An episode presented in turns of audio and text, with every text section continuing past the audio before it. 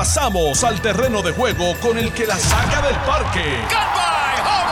Le estás dando play al podcast de Noti 1630. Pelota dura con Ferdinand Pérez.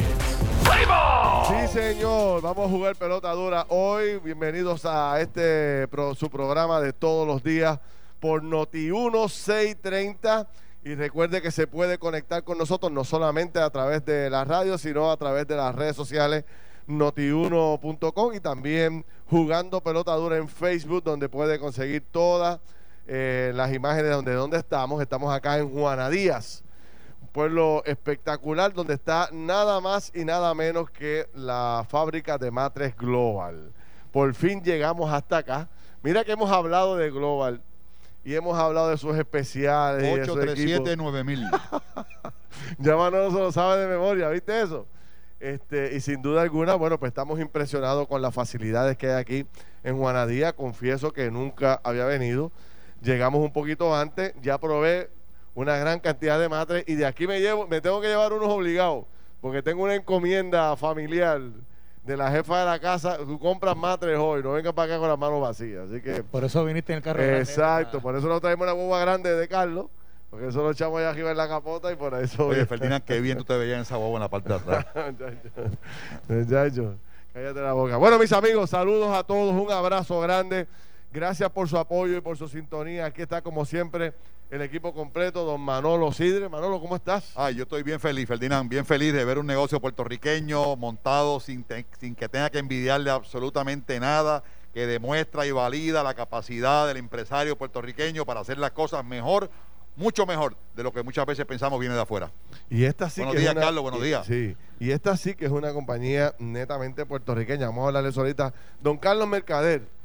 Muy buen día, Ferdinand. Buenos ¿Cómo días, estás? Manolo. Buenos días a todos los que nos acompañan aquí en Global Matres desde Juana Díaz. Eh, feliz también de estar aquí eh, eh, nuevamente. Ayer estábamos en Atillo, hoy Juana Díaz. Ya mañana vamos para Mayagüez. Después vamos pa- estamos Sí. el, ro- el Rolling Band. Pero lo, lo ¿cuándo es que vamos a Mayagüez? No, El, el jueves, Ah, no jueves asustes. 3 de diciembre, No No, asuste, no, que estoy molestando aquí. No, no, pero pelota que dura Island Tour. estamos Llevamos así. esa, oye, y, y la cantidad de pueblos que tenemos en agenda eh, es fantástica. Nosotros encantados. Nosotros un día de esto vamos a hacer un live desde la guagua.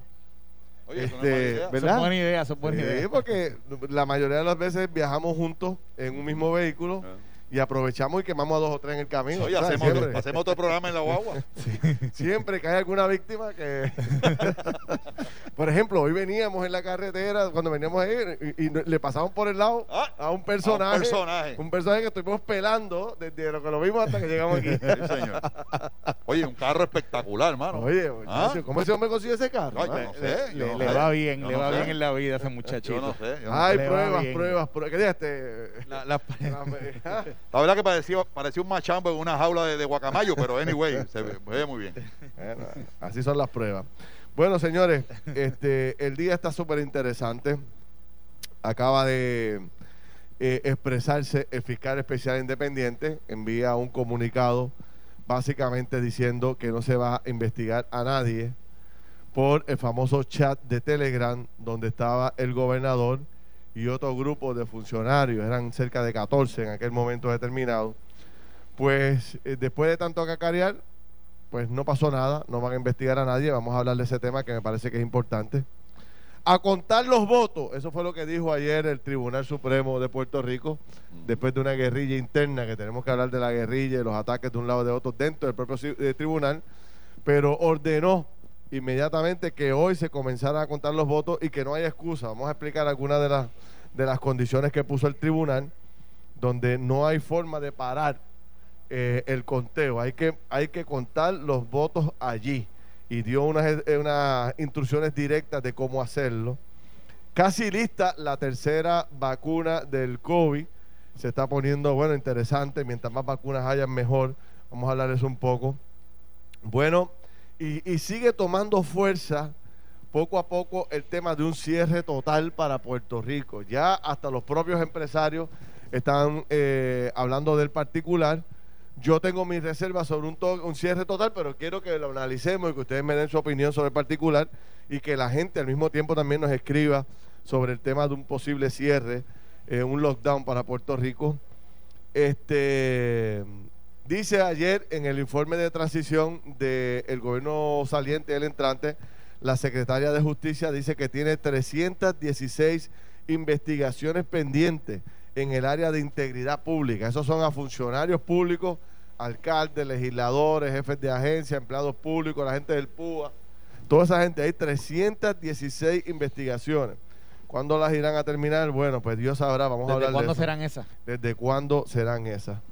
Y entonces, no sé si vieron anoche eh, la redada que hizo la policía en la famosa casa de Trujillo Alto, donde estaban haciendo un party de cumpleaños, creo que era a 80 turistas. ¿Turistas eran Sí, todos? turistas la mayoría, sin mascarillas y oye, este, al garete todo el mundo. Y eh, tengo muchos temas, pero los comentamos rápido. Adivina qué, Manolo, escucha esto, tú no lo vas a creer. Cerraron el castillo de Halloween. Lo dejé loco, Manolo, ahí. Te dejé, te dejé sin palabras. ¿ah? Y la gente está diciendo, el castillo de Halloween, ¿cuál es el castillo de Halloween? El edificio de recursos naturales. Que tú sabes que parece un castillo de Halloween, está lleno de hongo y, Ya, de, ya, y de- y de todo abandonado y las gramas así altísimas. Pues lo cerraron por COVID. Oye, ¿ese edificio será del gobierno o tendrá un dueño que le alquila al gobierno? Buena pregunta. No sé, yo creo que es del gobierno. Sí. Sí, yo creo que es del gobierno. Mira, entonces seis muertes hoy por el COVID, sigue el tema del COVID bien caliente, 111 personas en intensivo, entre ellos hay dos amigos nuestros, dos amigos nuestros que desde aquí les vamos a enviar saludos. Eh, también está, eh, quiero hablar, ano- anoche traímos al presidente del Colegio de Ingenieros a hablar sobre el tema de la columna corta en las escuelas. Y, y no, no van a creer lo que nos dijo el presidente del Colegio de Ingenieros sobre este famoso informe que dijo el secretario de Educación que no había recibido nada. Pues vamos a hablar de eso. Y, este, bueno, pues de qué más, de todo lo que más ustedes quieran hablar, porque estamos aquí también, vamos a hablar de la fábrica de Mates Global. Ya entré un momentito al almacén a ver la fábrica y es está brutal, impresionante, brutal atrás. Son Es varios precio- edificios, son No, varios edificios que están aquí. La La Yo de- nunca había visto cómo se hace un madre y atrás eh, uno puede ver. ¿verdad que sí? Me gustaría grabar eso, cómo es que se hace un sí, señor. Porque tiene un montón de La procedimientos. cantidad de mecanización que envuelve, la cantidad de materiales, el supply chain. Definitivamente estamos en una operación eh, Sí. y es una operación interesante porque en Global, Ma- en Global Matres tienen la ventaja, lo que yo siempre he hablado sobre la agricultura, que el valor agregado lo recogen en la venta. O sea, ellos producen el producto y frente a esta planta, que hoy estamos aquí en Juanadía, hay un salón de venta Exacto. que no es otra cosa que optimizar y maximizar el producto que tú fabricas. Y- es lo mismo que si en vez de sembrar plátano, cogiéramos esa siembra de plátano y la convertiríamos en tostones. Pues obviamente usted vende el producto con un valor agregado que es mucho mejor que venderlo simplemente en racimo de plátano. Muy bien. Así que felicitamos al, al modelo de negocio de Global y a sus ejecutivos y empleados. Bueno, vamos a arrancar. Eh, el FEI acaba de sacar, el fiscal especial, la Oficina del Fiscal Especial Independiente, acaba de anunciar que no va a investigar básicamente de forma criminal a ninguno de los integrantes del chat, incluyendo al exgobernador de Puerto Rico, a Elías Sánchez y a todo el demás grupo que estaba, Ramón Rosario, y a todo el dem- demás grupo que estaba en ese chat. Eh, hace unos referidos, dice que quiere que eh, ética gubernamental investigue como quiera que sea todo el informe y a todos los integrantes y refiere al inspector general, a Elías Sánchez, por eh, aquella famosa conversación que tuvo con Fernando Gil, el secretario de Vivienda, donde planteaba, donde dijo Fernando Gil, el secretario de Vivienda, que Elías Sánchez básicamente le hizo una, eh, o sea, eh, se metió a intervenir en un proceso de subasta, quiso intervenir en, la adjudicación de una subasta, donde Fernando Gil lo hizo público, se formó un escándalo con todo eso, no pasó nada, lo van a referir a la oficina del inspector general. ¿Qué les parece hasta ahí para después añadirle otros elementos? Carlos, este Manolo. Bueno, aquí yo creo que lo que lo que hay que investigar es lo siguiente. ¿Cuánto tiempo lleva investigando el, el FEI este, este caso? Vamos a sacar tiempo, vamos a sacar cuenta. Esto Vamos- va para, ya Wanda va para- diciembre, diciembre 19, vamos a ponerlo diciembre 19. Eso ¿Cuánto no, han jun- facturado los fiscales especiales independientes so- lo- o los fiscales que están trabajando eh, del- de, de la oficina del fiscal? Yo me imagino que las facturas son públicas dentro de la Especial transparencia del gobierno. Lo que pasa es que, mira, aquí han tenido en vilo a unas personas que están siendo investigadas, unas personas que han participado en esa investigación, pero a un pueblo que, que sufrió su, digamos, su máxima consecuencia cuando, cuando el año pasado el, el gobernador eh, incumbente en aquel momento renunció por este, pues, por este chat. Pero posterior a eso, toda una investigación, todo un vilo de misterio sobre esto, para después llegar a esta conclusión y no se tiene que preguntar y decir que por qué estos fiscales tomaron tanto tiempo para llegar a esta conclusión. ¿Qué es lo que los llevó a ellos a que realmente esto fuera algo tan complejo cuando al final del día la prueba era pública, porque la prueba la conocían, se conocían las personas que eran participantes de esto, eh, O, las demás personas que también, digamos, los que eran participantes y los que trabajaban quizás en aquel momento, por que le haya tomado investigarlo, eh, entrevistarlo algún tiempito. ¿Por qué toma tanto tiempo esto? ¿Por, qué, ¿Por qué extender esto tanto tiempo? Y yo, y yo digo, ¿No será porque era que querían seguir cobrando, de, investigando esto? Mira, te voy a la, la, perdón, hermano, te voy a la fecha. Tú dijiste diciembre 19. 19. Dice aquí, el Departamento de Justicia investiga el chat del gobernador 29 de julio del 19. O sea que va año y medio. Año y medio. Año, y, medio de esta investigación. Año y medio. Pero mira, Carlos, yo. La prueba era pública, Manolo. Sí, pero yo no, yo, tú eres abogado, ¿verdad? Y yo lo que, lo que realmente lamento de este informe no es lo que duró el informe, es lo robusto del informe. O sea, prácticamente exonera al chat completo. A todo el mundo. Refiere con un, con un referido fresita a, Elías Sánchez, a, la parte ética, y creo que está refiriendo al resto del, chat a, ética gubernamental para que evalúe después de un no al lugar del Departamento de Justicia o de la oficina del FEI, que no hay razón ninguna para acusar a nadie. Así que a mí me parece que estas son las cosas que ocurren, y uso la redundancia, que no deberían ocurrir y que le dan espacio a, movimientos y le dan espacio a, pronunciamientos que más que nada confunden al país y lo alejan de la ruta que, debemos llevar.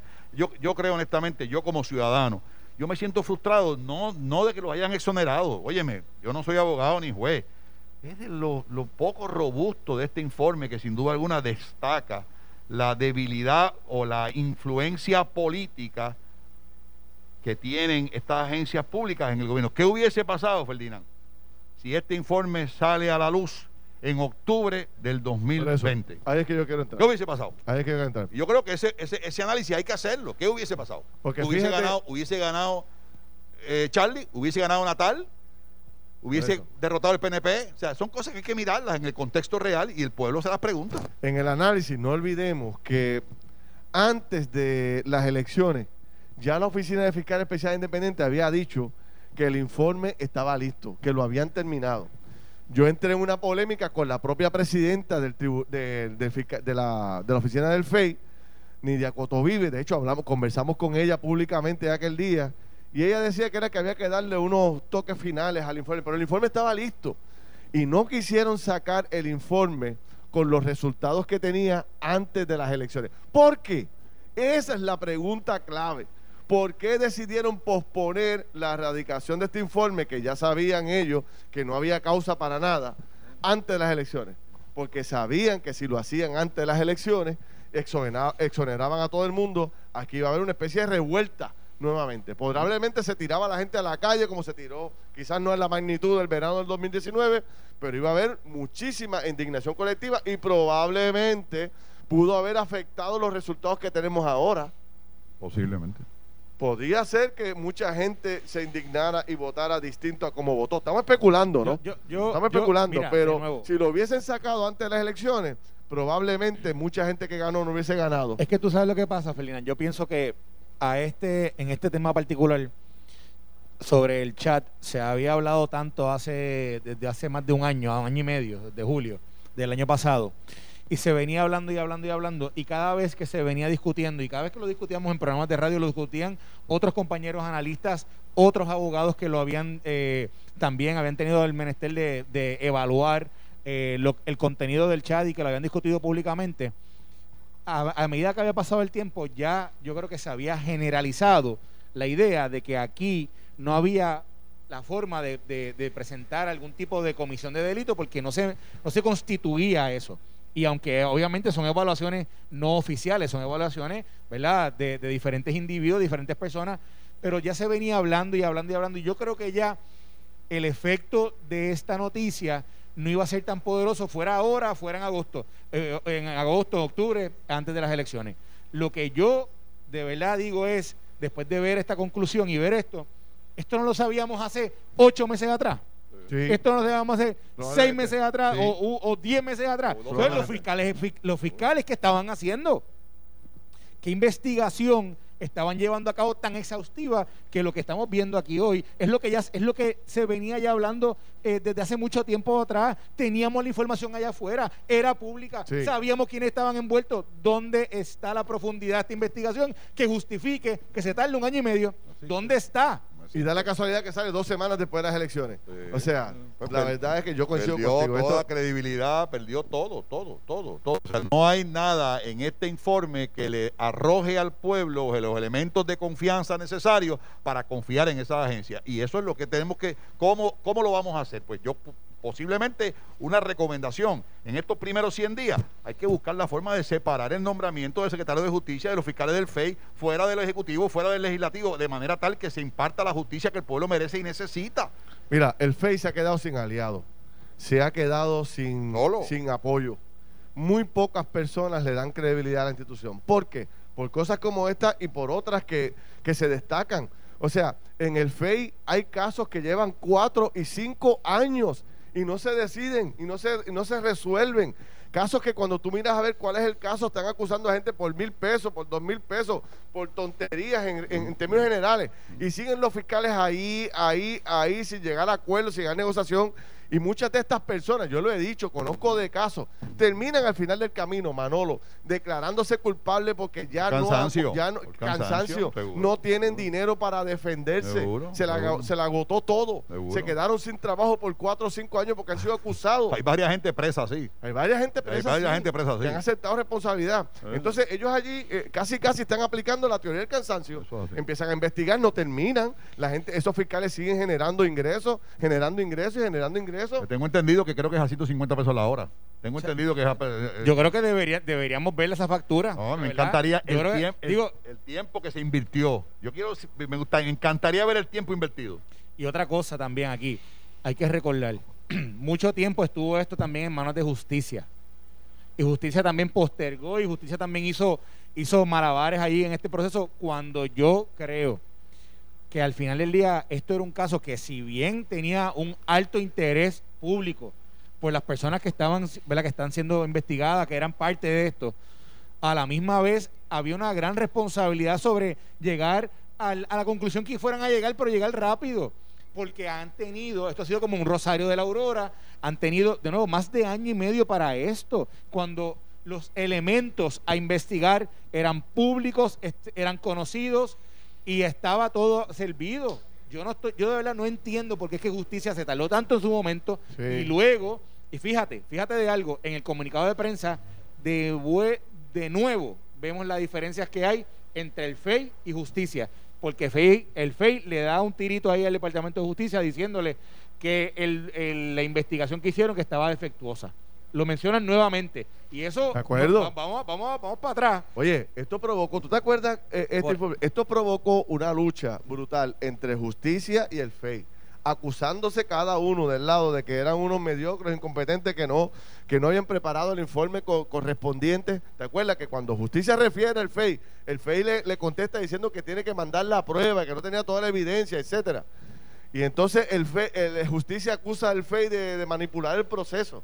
Recordarán ustedes que es la propia gobernadora de Puerto Rico la que acusó al FEI de que de allí le fabrican un caso cualquiera y el Departamento de Justicia. Entonces, ¿qué credibilidad le puede dar uno a este informe ahora? Después de todas las acusaciones que ha habido entre ambos, entre justicia, el FEI, la gobernadora del FEI y justicia, y ahora con este chorrito que viene. Entonces, lo tienen con un comunicado. Sea, tampoco tienen la, la verticalidad y la firmeza de pararse frente a la prensa a explicar por qué no procede la investigación o la erradicación de cargos contra los funcionarios. ¿Por qué?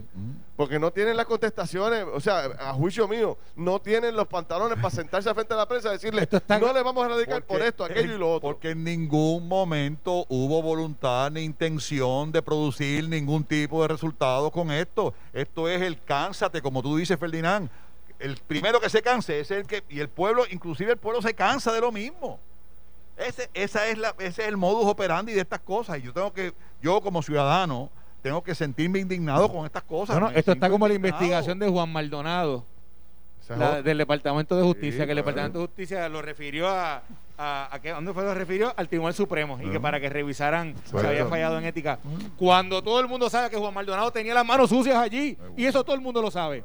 Porque estaba público y se vio una y se vieron ahí unas vistas. Estos son dos casos muy distintos, pero quiero ah, recalcar, resaltar las acciones que toma el Departamento de Es- Justicia que son incongruentes con realmente la justicia. y la realidad del país, que queremos ser un país de ley y orden, pero somos de ley y no pasa nada. Esa es la realidad.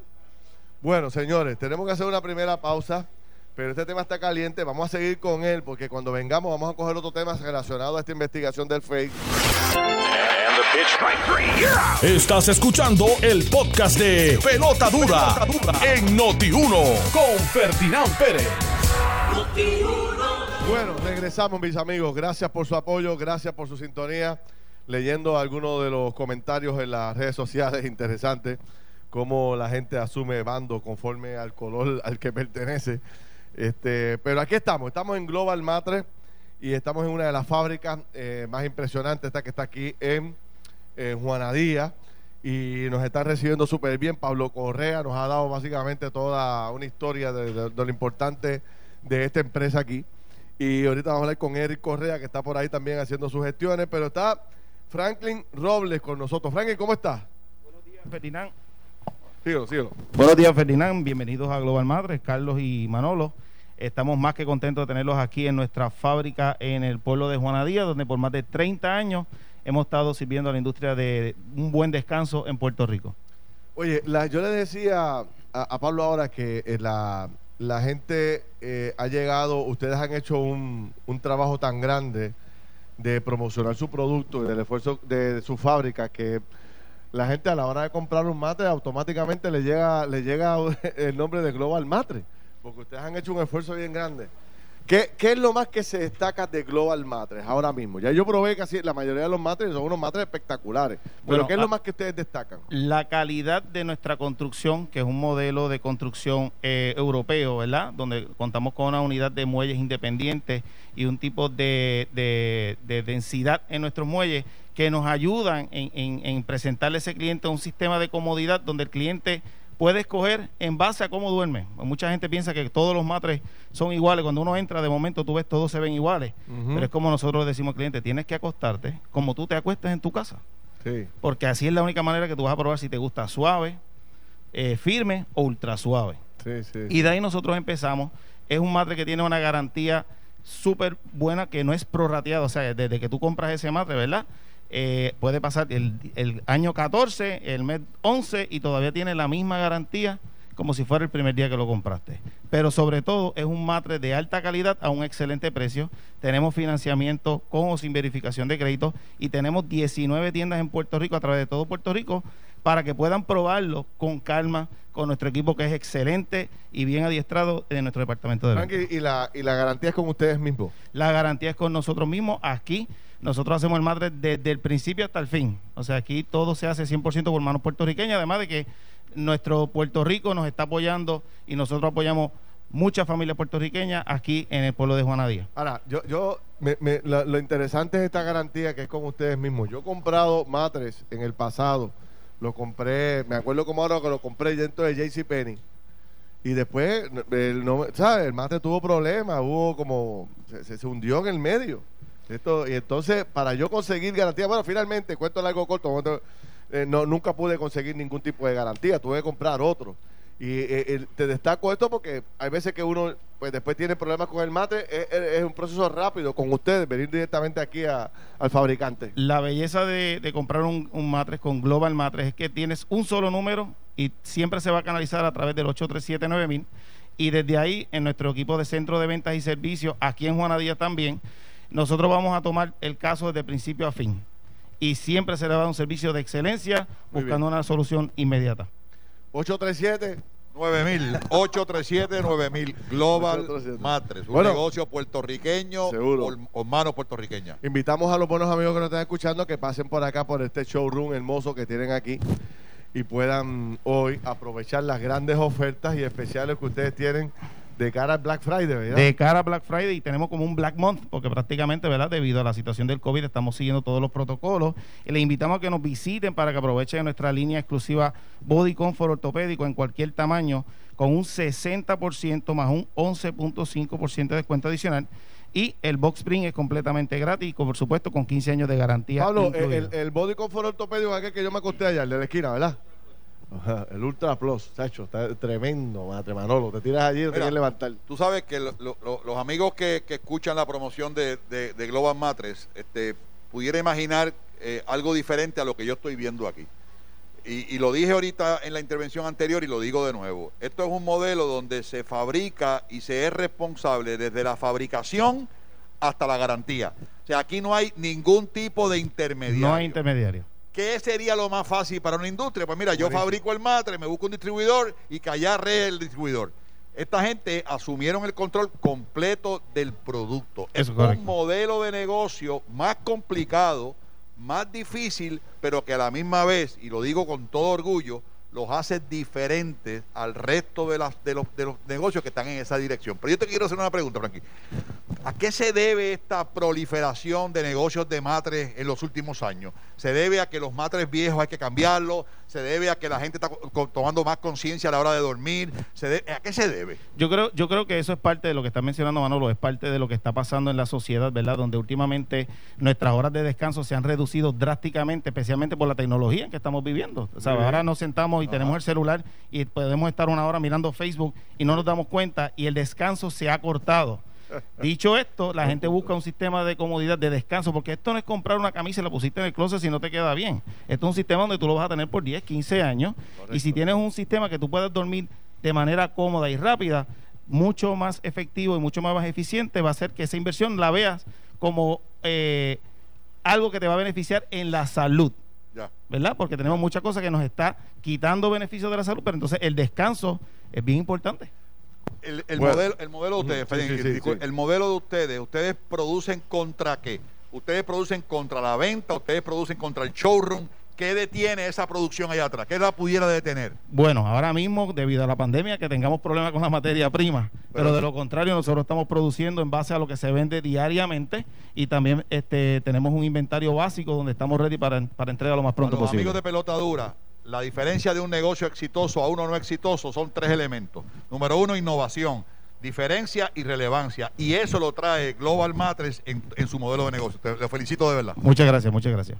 Bueno, Franklin, hablamos ya mismito otra vez de los especiales. y Seguro que sí. Aquí lo estará eh, eh, Eric prontito para hablar con ustedes. Perfecto. Bueno, mira, no quiero dejar pasar esta oportunidad para unirlo del FEI a la decisión del Tribunal Supremo ayer, donde después de los múltiples recursos legales que se plantearon, el FEI, en votación dividida, básicamente 6 a 3, decidió que hay que contar los votos. Y le dio una instrucción directa a la Comisión Estatal de Elecciones y le dijo claramente cómo proceder y no puede detenerse el conteo. O sea, que lo que estaba ocurriendo, que cada cinco minutos levantan una bandera y no se puede, hay que detenerlo, lo que sea. No, se tiene que resolver precisamente en cada una de las mesas cualquier tipo de controversia. Alguien levanta una preocupación, llegan los comisionados electorales y se resuelve y se continúa el proceso de conteo de los votos, lo que va a provocar, espero yo, que de una vez y por todas se termine ya el recuento este y se aclaren la multiplicidad de candidaturas que todavía están pendientes de ese proceso.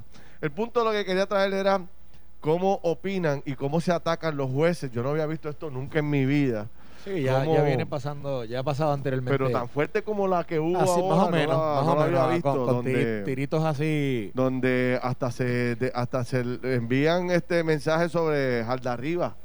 Sí, o sea, no, eso- haciendo alusiones políticas, acusándose uno a otro de los bandos políticos que pertenecen, ¿no? Obviamente todo el mundo sabe que está dividido PNP y populares, pero que, que hicieran alusión a comentarios específicos sobre eh, arriba y planteamientos de, De que, se, de que el tribunal se viste No, no, de de azul. que el tribunal se viste de azul. La verdad es que le Perdieron eh, toda la credibilidad. Yo no había visto una cosa como esa, sobre todo. Esa fue la despedida de, de la juez Rodríguez. Wow. de Ana Ana No, Rodríguez. pero es que también otro juez también quiso lo un- Bueno, él Yo- le contestó a ella, él le Oh, contestó claro. a la... Digo, Sí, ninguno mira, de los dos está bien, ninguno de los yo- dos está bien. Para mí los dos son. Ninguno de los dos está bien. Deja mucho Sí. que desear. Ninguno de los dos que está el bien para máximo mí. foro se comporte en esa forma, definitivamente. Ninguno de los dos Yo, está yo bien. quería, para, para que terminar y ustedes poder este, desarrollar eh, la línea de pensamiento que estimen pertinente, yo eh, siento una enorme preocupación sobre diferentes entidades gubernamentales que están en el proceso en el país hoy. Eh, estoy preocupado con el Departamento de Justicia, estoy preocupado con el FEI, estoy preocupado con la Oficina de Ética Gubernamental, con la persona que van a nombrar de Contralor de Puerto Rico. La verdad es que entre ellos mismos, por las acusaciones que se hacen de un lado y de otro, han logrado llevar a estas instituciones al peor nivel, al nivel más bajo. La gente no confía en nada. O sea, cada vez que acusan a alguien en el FEI, la mitad del país entiende que es persecución política y la otra podría entender que tiene algún tipo de razón. Pero es precisamente por las acciones entre ellos, las acusaciones que se han hecho entre ellos y yo, mismos. y yo creo que la UCI, y fíjate, yo no soy abogado y, y- y pido la indulgencia de nuestro público a mi expresión. Gracias a Dios, Manolo. que no- Pero yo creo que Oye. la explicación que dan algunos de los jueces de la urgencia requerida de la intervención del tribunal para mí es, es, es entendible. Como también creo que si la secretaría está cerrada, creo que violentar el procedimiento, pues también tiene su consecuencia. Pero también creo, y no sé si lo que estoy voy a decir ahora tiene o no, o se puede o no se puede hacer, Carlos, aclárame, arrójame luz, es que la intervención de la señora presidenta del tribunal la veo muy, muy limitada, la veo muy, muy, muy suave contra una disidencia que yo estoy viendo en el comportamiento de dos jueces específicos, del juez Martínez y de la juez Anabel Rodríguez. Y yo no sé si eso se puede o no se puede, no, no tengo idea. ¿ah? No, lo que pasa es que en el caso, no, en el caso que tú mencionas, ¿verdad? La jueza presidenta, ella tiene unas responsabilidades que son más bien administrativas sobre, sobre la rama judicial eh, y, ¿verdad? De sobre, sobre los recursos, etcétera, que con, cómo se utilizan dentro, dentro de la rama y dentro del Tribunal Supremo. Pero fuera de eso, realmente, ¿verdad? Ella es parte de un cuerpo colegiado, ya uno más de los, de los, de los miembros del Tribunal Supremo y por ende, ¿verdad? No, no, no puede O sea, que intervenir. la- Obviamente, si hay una acción de parte de los jueces que sea eh, indi- de, de indisciplina, eh, etcétera, pues ella posiblemente pueda eh, tener algún tipo de Mira. conversación entre ellos, pero, pero no, No, no, pero yo pre- no yo- tenga responsabilidad de, de intervenir en algo como esto. Pierluisi se convierte en el tercer secretario de justicia que gobierna el país. Fue Rafa Hernández Colón, después fue eh, Wanda Vázquez Y ahora- y ahora Pedro Pierluisi. Con Wanda Vázquez siendo secretaria de justicia, ha sido el peor momento en que se ha encontrado la justicia, precisamente. Hemos tenido cuatro secretarios de justicia. Hay 316 investigaciones pendientes sin terminar vino a salir lo de chat unas dos semanas después, el chat del gobernador, dos semanas después de las elecciones.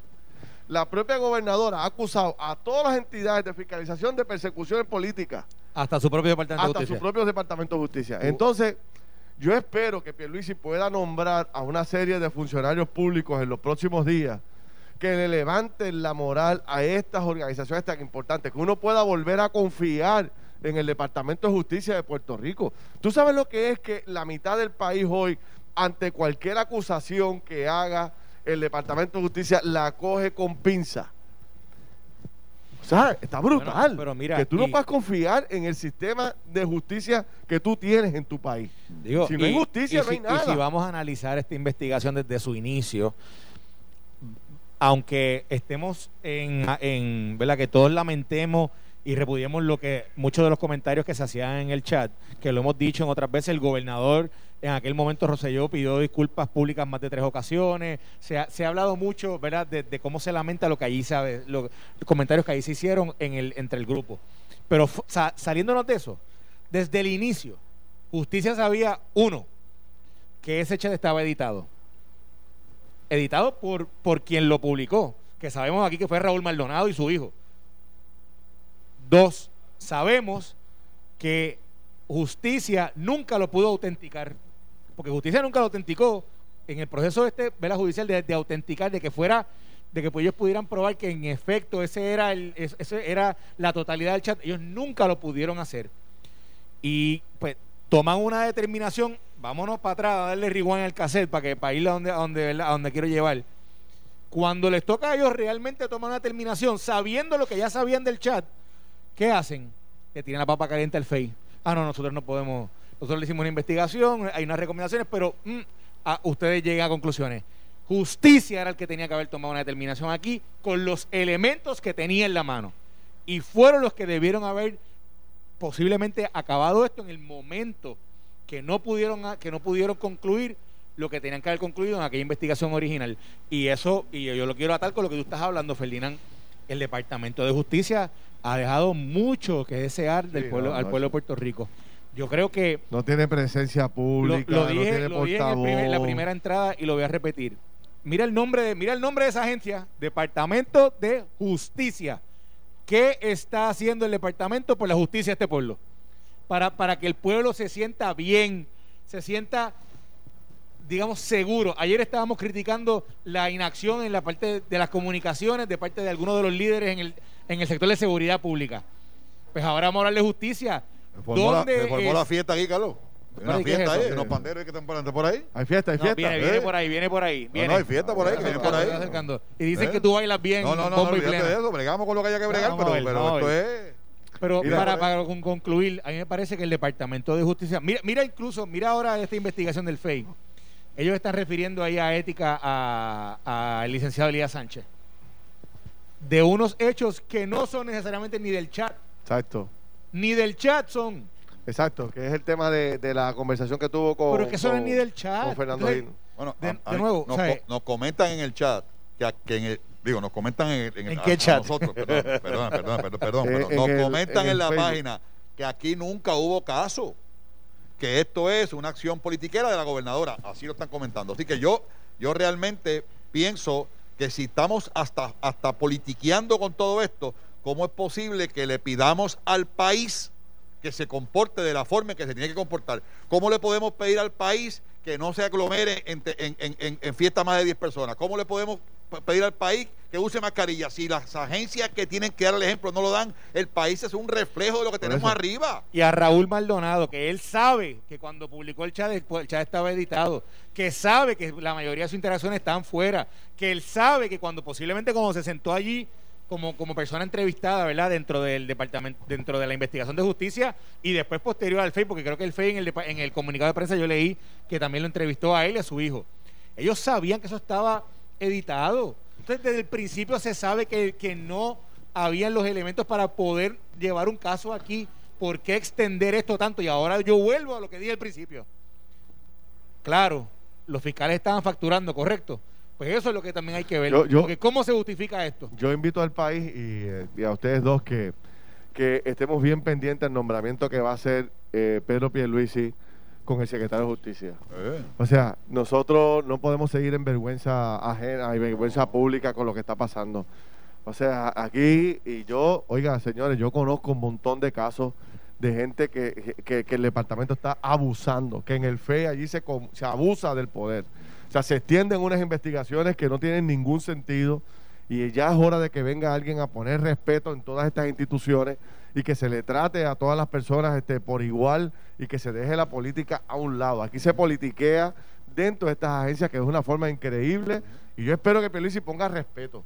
Viniendo de un secretario de justicia como lo fue él, que fue secretario de justicia de Puerto Rico, no, pero una persona, eh, bueno, súper competente. Ferdinand. La mayoría de la gente ayer, cuando vio a la secretaria de justicia en el comité de transición informando, nunca la habían visto.